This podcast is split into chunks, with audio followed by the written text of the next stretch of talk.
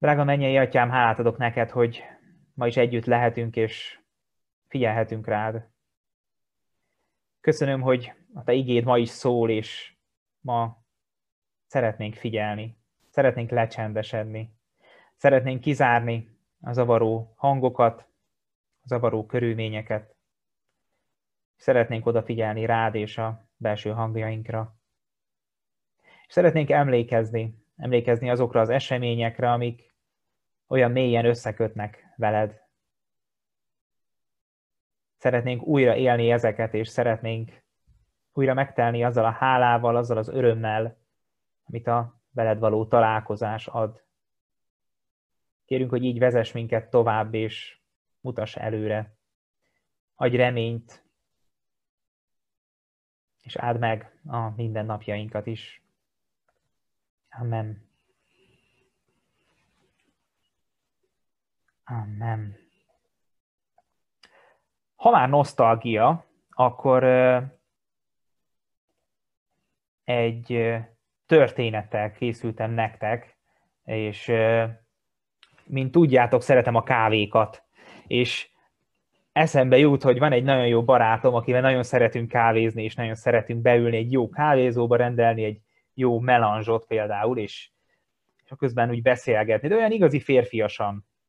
És ez a, hívjuk Dávidnak, ha már ez a tisztességes neve a valóságban, és a Dávid barátommal együtt jártunk a teológiára, és mindig ki volt szemelve a, a kávézó, ahol mi mindig együtt töltöttük a teológia mellett a lyukasórák tömkelegét, és a, és a szabadidőnkből is sokszor odaültünk be, és kávéztunk együtt. Olyan igazi férfiasan. Sokszor volt, hogy csak úgy beültünk, és amikor már harmad, negyed év körül voltunk, akkor csak úgy ültünk egymás mellett, és így néha elég volt annyi, hogy emlékszel? Emlékszem. És így nagyon egyszerűen elültünk egymással szembe, sokszor akár 10-15 percig is csöndben, és elmélázva nosztalgiáztunk a távoli múlt jeles eseményein. Elég volt néha csak egy-egy szó, vagy egy-egy kifejező szóvic, amit csak mi ismertünk, de az már rögtön előhívta azokat az élményeket, amiket együtt éltünk meg. Úgyhogy ha már nosztalgia, akkor ez a történet jutott eszembe először, és ez a, ez a személyes kapcsolódás, hogy, hogy sokszor a, a nosztalgia és az emlékezés az ilyen. Hogy úgy szépen hátradőlünk egy jó kávé mellett, egy családtagunkkal, egy régi baráttal, és, és megemlékezünk. Néha egy-egy szóval, néha hosszabban, néha elmeséljük újra az egész történetet. Az egészben ott van az a vágyakozás, hogy de jó lenne újra megélni benne van az az emlékezés, hogy de jó volt azt megélni.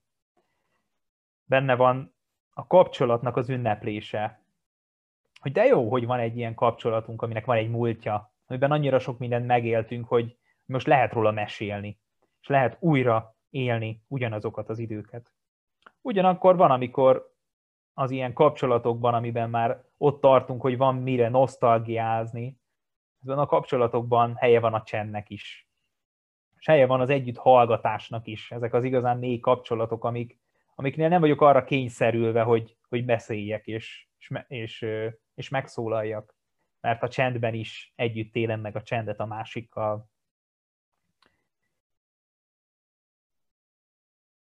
De mégis ezek a nosztalgiák, ezekkel a, az együttérzéssel és az emlékezéssel együtt még olyan bátorítóak tudnak lenni. Ahogy így hallgattam a két-három történetet itt az elején a közös beszélgetéseinkben. Nagyon bátorító volt nekem ezek a kis történetek, mert, mert ha bár nem együtt éltük meg őket, de mégis meséltetek magatokról, és meséltetek arról, hogy milyen érzések voltak bennetek különböző korábbi élmények kapcsán.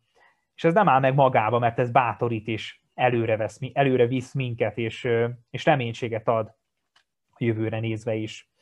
Úgyhogy ezekkel a gondolatokkal induljunk neki a mai igénknek, és, és így szeretném felolvasni nektek Filippi levélnek az első fejezetéből,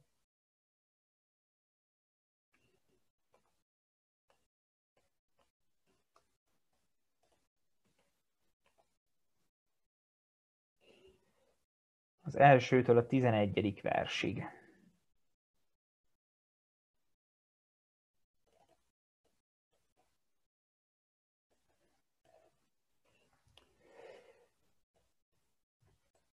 Pál és Timóteus, Krisztus Jézus szolgái mindazoknak a szenteknek, Krisztus Jézusban, akik Filippiben vannak, püspökeikkel és diakóniusaikkal együtt.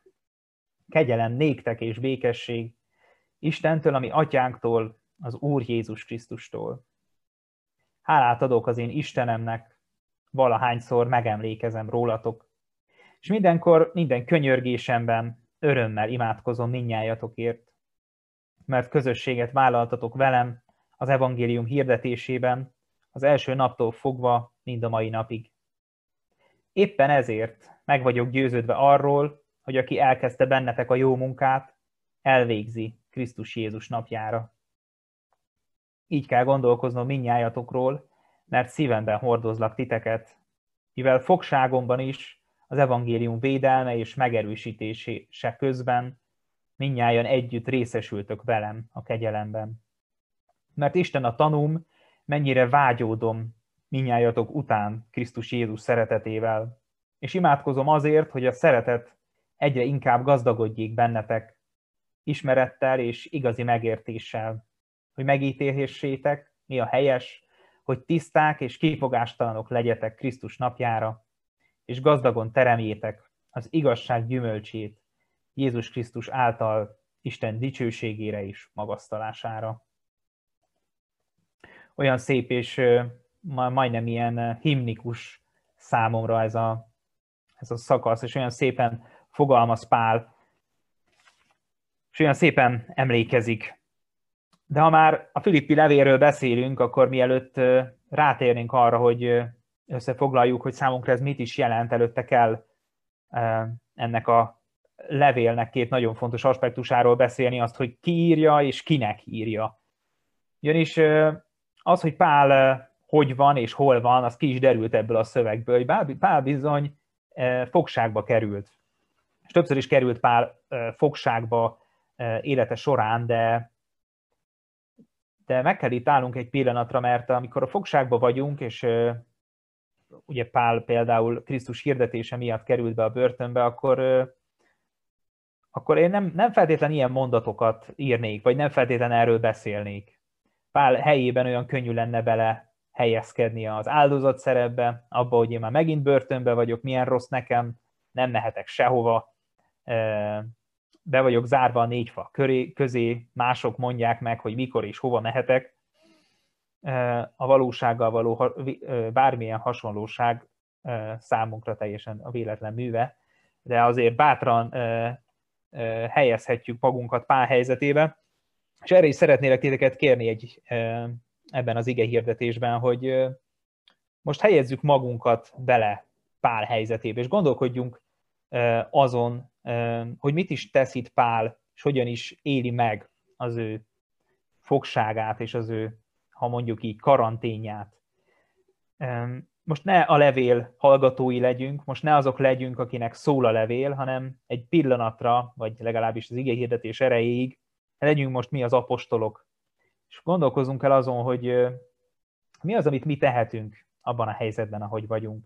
Hogyan hogyan bátoríthatjuk a keresztény testvéreinket, és hogyan lehetünk a megváltozott helyzetben áldások a másik ember számára. Mert innen indul a levél egy börtöncellából, Pál apostol, helyet, hogy panaszkodna, és a helyet, hogy a börtönőrség szörnyűségeiről mesélne, a helyet bátorít, és a helyet, és a helyet Istenre mutat. És aztán ott van maga Filippi hely, városa és a filippi gyülekezet, amivel kapcsolatban azért tudunk pár dolgot a Szentírásból, úgyhogy ha már nosztalgia, akkor nem lehet megtenni, hogy ne beszéljünk Pál és a filippi gyülekezet kapcsolatáról, illetve magáról Filippi városáról. Egy ilyen képet találtam a Filippi, az ókori Filippi városnak a maradványairól, ami azért jól látszik, hogy van külön színházuk, nem is kicsire épült színházuk, ami azért nem volt minden ókori városban, illetve egy elég nagy városrész maradványai láthatóak mind a mai napig. És azt tudjuk az ókori eh, Filippi városáról, hogy alapvetően egy római provincia volt, ahova eh, elsősorban eh, katonákat telepítettek le, akik veterán katonákat, akiket a császárok meg akartak utólag jutalmazni. Így hát egy katonai kolónia volt, az apostolok cselekedeteiben olvassuk, hogy volt börtön, találkozunk egy bíborárus asszonyjal is, bíbort, mint luxus cikket sem árultak minden városban, úgyhogy azt látjuk, hogy ez egy hatalmas város volt, egy, egy, egy regionális központ, mondhatjuk, hogy egy, egy megye, megye székhely, ahol mind kulturális, mind, mind gazdasági szempontból nagyon jelentős szerepet töltött be a, a, a környező vidéken. És azt látjuk az apostolok cselekedetében, hogy Pál apostol ide érkezik az egyik missziói útján, és nagyon jelentős események történnek. Itt találkozunk az első európai keresztény emberrel, tehát aki európaiként először tér meg Lídia személyében, aki maga a biborárus asszony, akire az imént is utaltam, aki, aki, aki először kezdi el itt Jézust követni. Pál tanítása miatt. És ami nagyon érdekes, az azt látjuk az apostolok cselekedeteiben, hogy, hogy ebben a városban nem volt nagy zsidó közösség. Azt olvassuk, hogy egy egyik folyó mellett mellé mentek ki imádkozni, tehát nem volt zsinagóga, ahol Pál betérhetett volna, mert ugye általában ez volt a stratégiája, hogy bement egy zsinagógába, és az eleve Istenhez kapcsolódó néphez kezdett beszélni, és őket próbálta megtéríteni. Itt sokkal inkább eleve a pogányokhoz ment, vagy a pogányok, pogányokból először zsidóvá lett emberekhez. Illetve azt látjuk, hogy a csodatétele nyomán Pál börtönbe vetik, pontosan Filippi városában, és, és ez az a történet, ahol, ők, ahol Pál a fogságban elkezd imádkozni Istenhez, és megnyílnak a börtön ajtajai, de Pál nem megy ki a börtönből, hanem, hanem vár.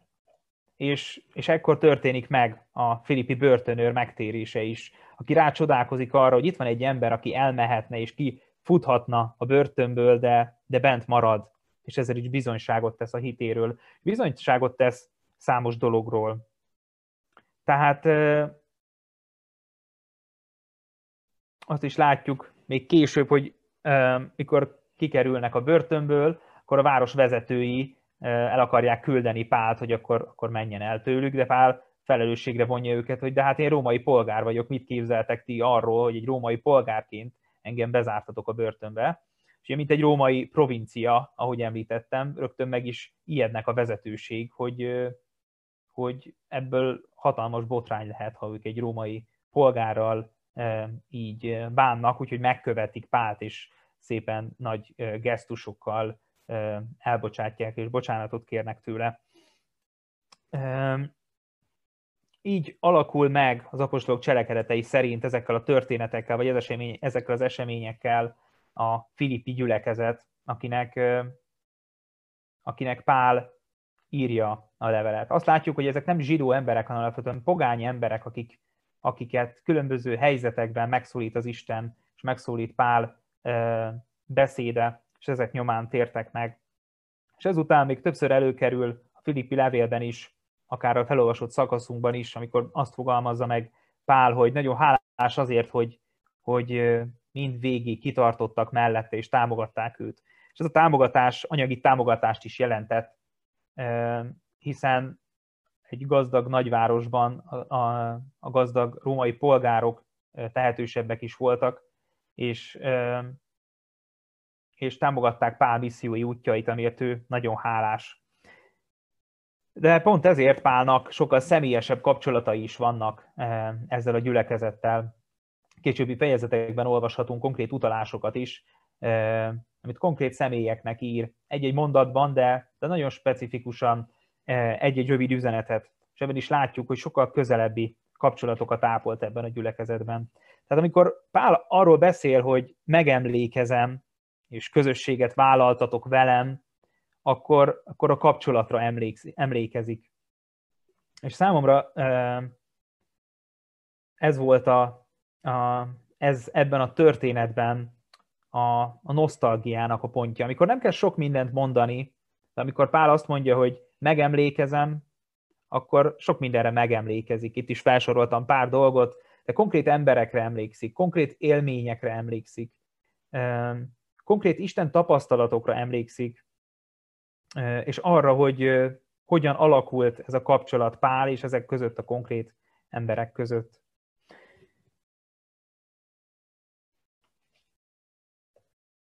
Hoztam, ezt elfelejtettem mutatni az imént, de van még egy-két kép a Filippi színházról, ami hatalmas, még mai viszonylatban is grandiózus helyszín, és egy ilyen képet hoztam az emlékezés az első találkozásra, amikor Pál visszaemlékszik, vagy emlékeztet arra, hogy mi is történt korábban.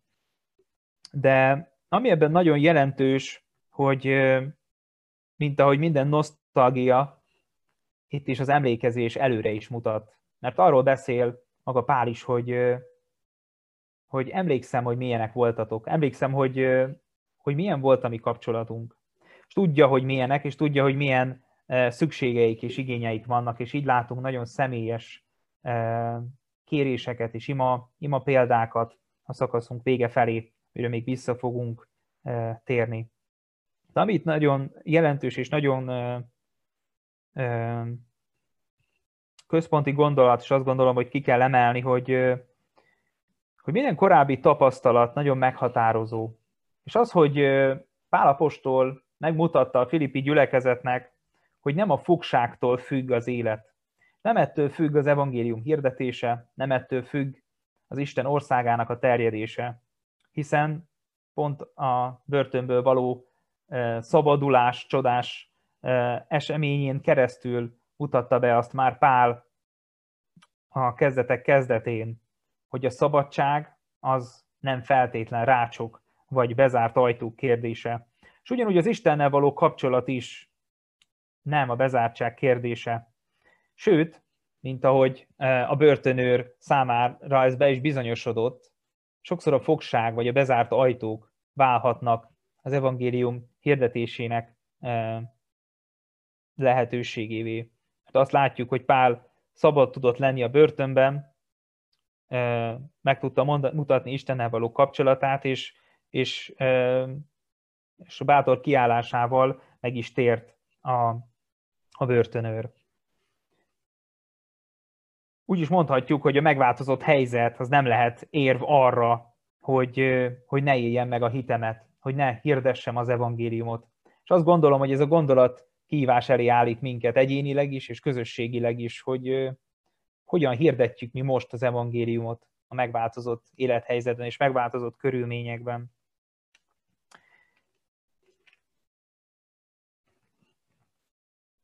És ezzel kapcsolatban áll előttünk Pál, és azért is kértem, hogy kicsit gondolkodjunk az ő személyén, mert mert hogyan élte meg a Pál a hitét, és hogyan, hogyan küzdött meg ő a karanténnal, és hogyan mutatta meg ebben, hogy, hogy mit jelent példaképnek lenni, és mit jelent kereszténynek lenni.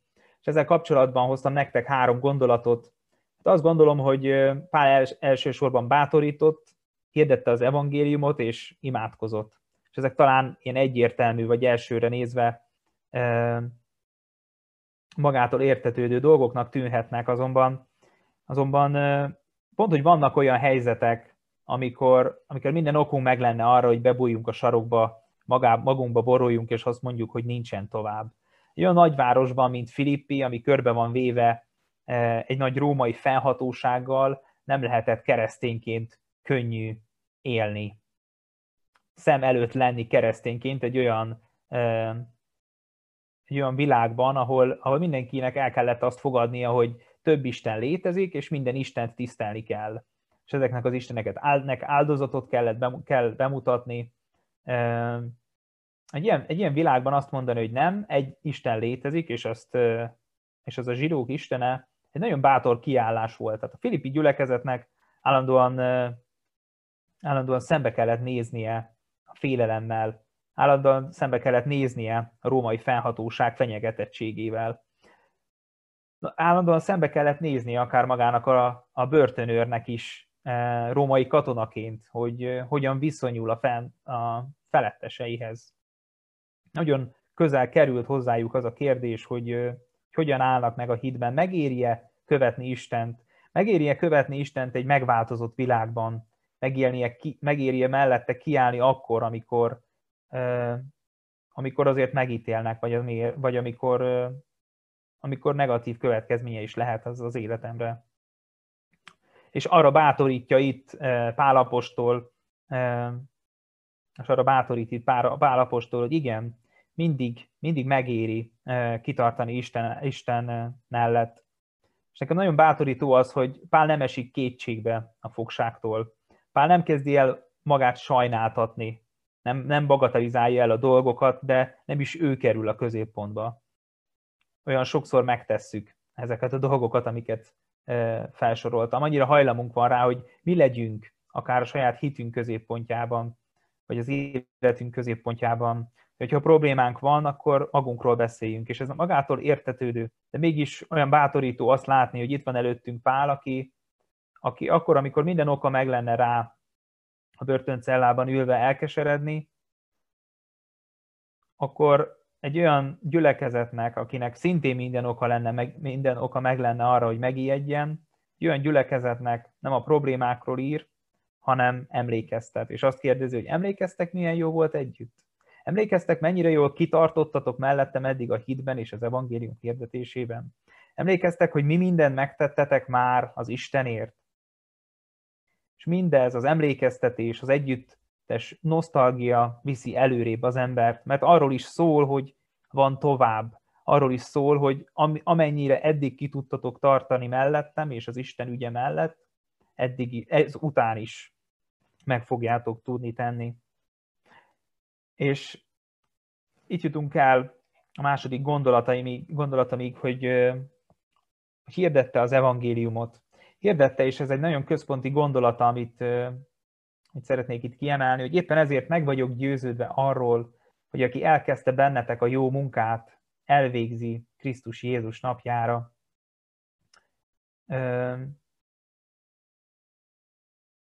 Mennyire mély tapasztalatból származott ez is Pál, Pál számára. Ismerte ezeket az embereket, és tudta jól, hogy már az Istennel milyen kapcsolatuk van. Tudta jól, hogy elkezdték követni Istent. És ez a korábbi tapasztalat, az, ahogyan megismerte őket, és bár nem sok minden, de mi is, én is említettem bár dolgot az apostolok cselekedeteiből, amit, ami, vagy pár személyt, akiről tudunk.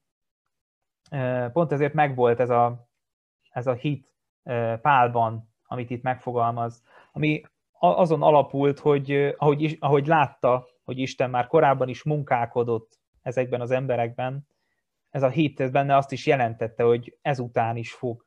Ezután is meg fog történni, mert az Isten egy olyan Isten, aki, aki, aki ugyanolyan, és befejezi, amit elkezdett. És ahogy korábban megváltoztatta, és folyamatosan formálta ezeket az embereket, ugyanúgy a jövőben is meg fogja ezt tenni. Ezzel is bátorította őket, de ugyanakkor valahol ez is az, evang- ez is az evangélium hirdetése, és az evangélium megerősítő remény híre, amit itt átadott a nép számára.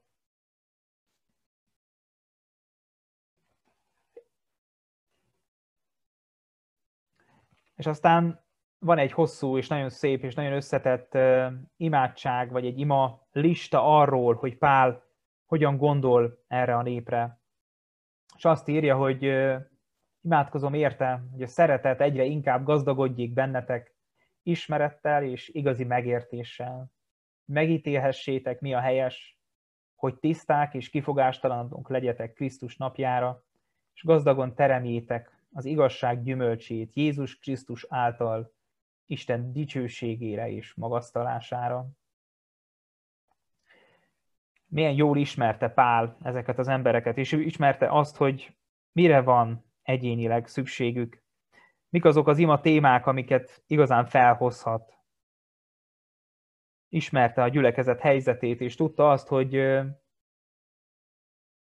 hogy igazán szükségük van arra, hogy, hogy meg tudják ítélni, hogy mi a jó és mi a nem. Hogyan vegyenek részt egy, olyan világban, ami sokkal, sokkal másabb, mint az a keresztény hit, amit ők képviselnek. És tudta, hogy ezért szükséges, hogy imádkozzon értük. De ami számomra nagyon izgalmas és nagyon bátorító, az az első ima téma, ami, ami arról beszél, hogy, és arra, arra emlékezteti mind a filippieket, mind minket is, picit így a hallgatók oldalára kerüljünk ennél a mondatnál, hogy, hogy a szeretet az nem egy állandó dolog, és nem egy instans dolog, nem feltétlen egy olyan dolog, ami, ami vagy megvan valaki felé, vagy nincs, hanem a szeretetet az ismeret és a megértés formája. Az Istennek a szeretetét, az, hogy én hogyan fordulok az Istenhez, ahhoz az nem egy állandó dolog, hanem folyamatosan lüktet és folyamatosan változik. Említettem ezt kicsit a Isten és Izrael kapcsolatának vizsgálatokor is, de itt is újra előkerül az, hogy, hogy folyamatosan emlékeztetnünk kell magunkat is, hogy, hogy egyre jobban meg kell ismernünk Istent, és meg kell értenünk is őt ahhoz, hogy egyre jobban tudjuk őt szeretni. Ez egy folyamat, ami folyamatosan változik, és folyamatosan tudunk benne gazdagodni.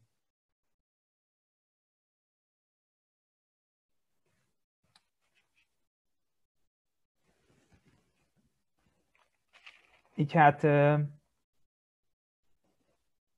az a gondolat is megfogalmazódott bennem, hogy mennyire érthetjük a Krisztus napját, akár a karácsonyra. És a Krisztus napja alatt ugye ők azt, ér, azt értették, amikor Jézus másodjára visszajön, és, és elérkezik az idők végessége, de, de mai nap az adventi időszakban a Krisztus napja, mint Krisztus érkezése valahogy egy új színezetet is ölt minden karácsonykor,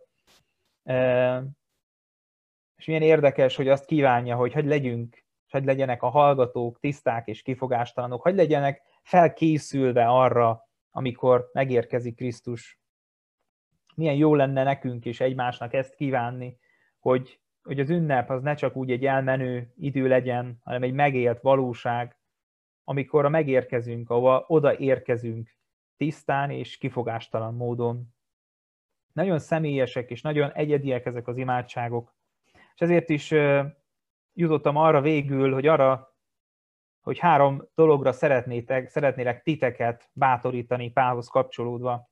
Hát hogyan éljük meg a hitek, hitünket ebben az időszakban? Először is bátorítsuk egymást nosztalgiával. Hirdessük az evangéliumot, ha kell, új módokon is, és imádkozzunk egymásért. És igen, ahogy az előbb megtettük, és korábban megtettük egyéni, személyes gyerekkori vagy fiatalabb kori élményeinkkel, ugyanúgy meg lehet ezt tenni konkrét Isten élményekkel, konkrét gyülekezeti élményekkel, mert van mire emlékeznünk, van mire visszaemlékeznünk a saját életünkből és a saját gyülekezetünk életéből is.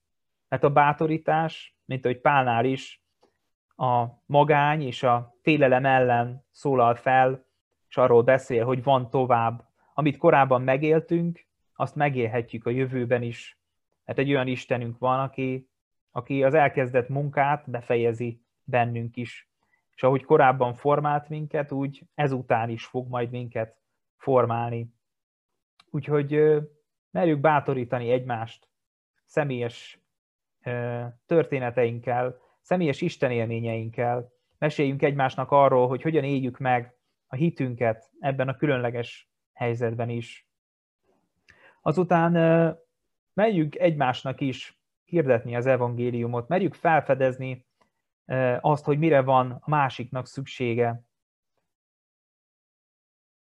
Bár talán nem ismerjük így egymás gyülekezeti tagként annyira közelről, mint ahogy Pál ismerhette a saját gyülekezetét.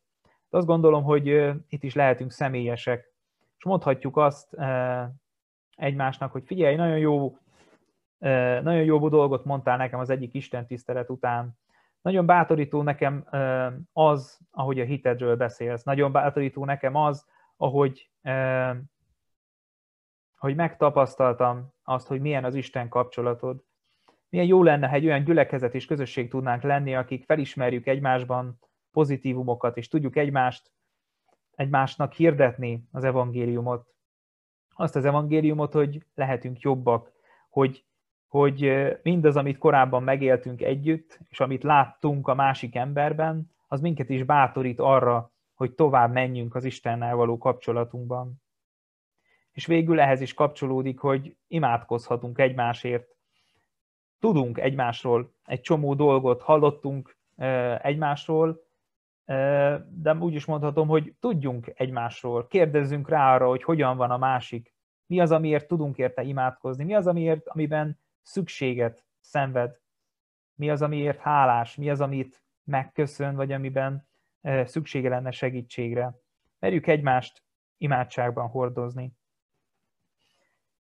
Így élhetjük meg mi is Pához hasonlóan a hitünket, hogyha bátorítjuk egymást, és merünk egymásnak mesélni korábbi élményeinkről, hogy merjük egymásnak hirdetni azt a bátorító evangéliumot, hogy az Isten elvégzi az ő elkezdett munkáját e, bennünk is, és imádságban hordozzuk egymást ebben a következő előttünk álló időszakban is. Úgyhogy így áldjon meg minket Isten, és így áldja meg a kiscsoportos beszélgetésünket is, ami most fog következni. Egy rövid imádsággal zárom le az ige hirdetést. Urunk, köszönjük neked, hogy van mire emlékeznünk. Köszönjük az élményeket, az emlékeket, és legfőképpen köszönjük a te kegyelmedet, hogy te egy közösségé hívsz minket össze. Add nekünk, hogy hadd tudjunk felbátorodva előrébb menni, hadd tudjunk újult erővel neki feszülni az előttünk lévő időszaknak. Tárgy meg minket, és maradj velünk. Amen.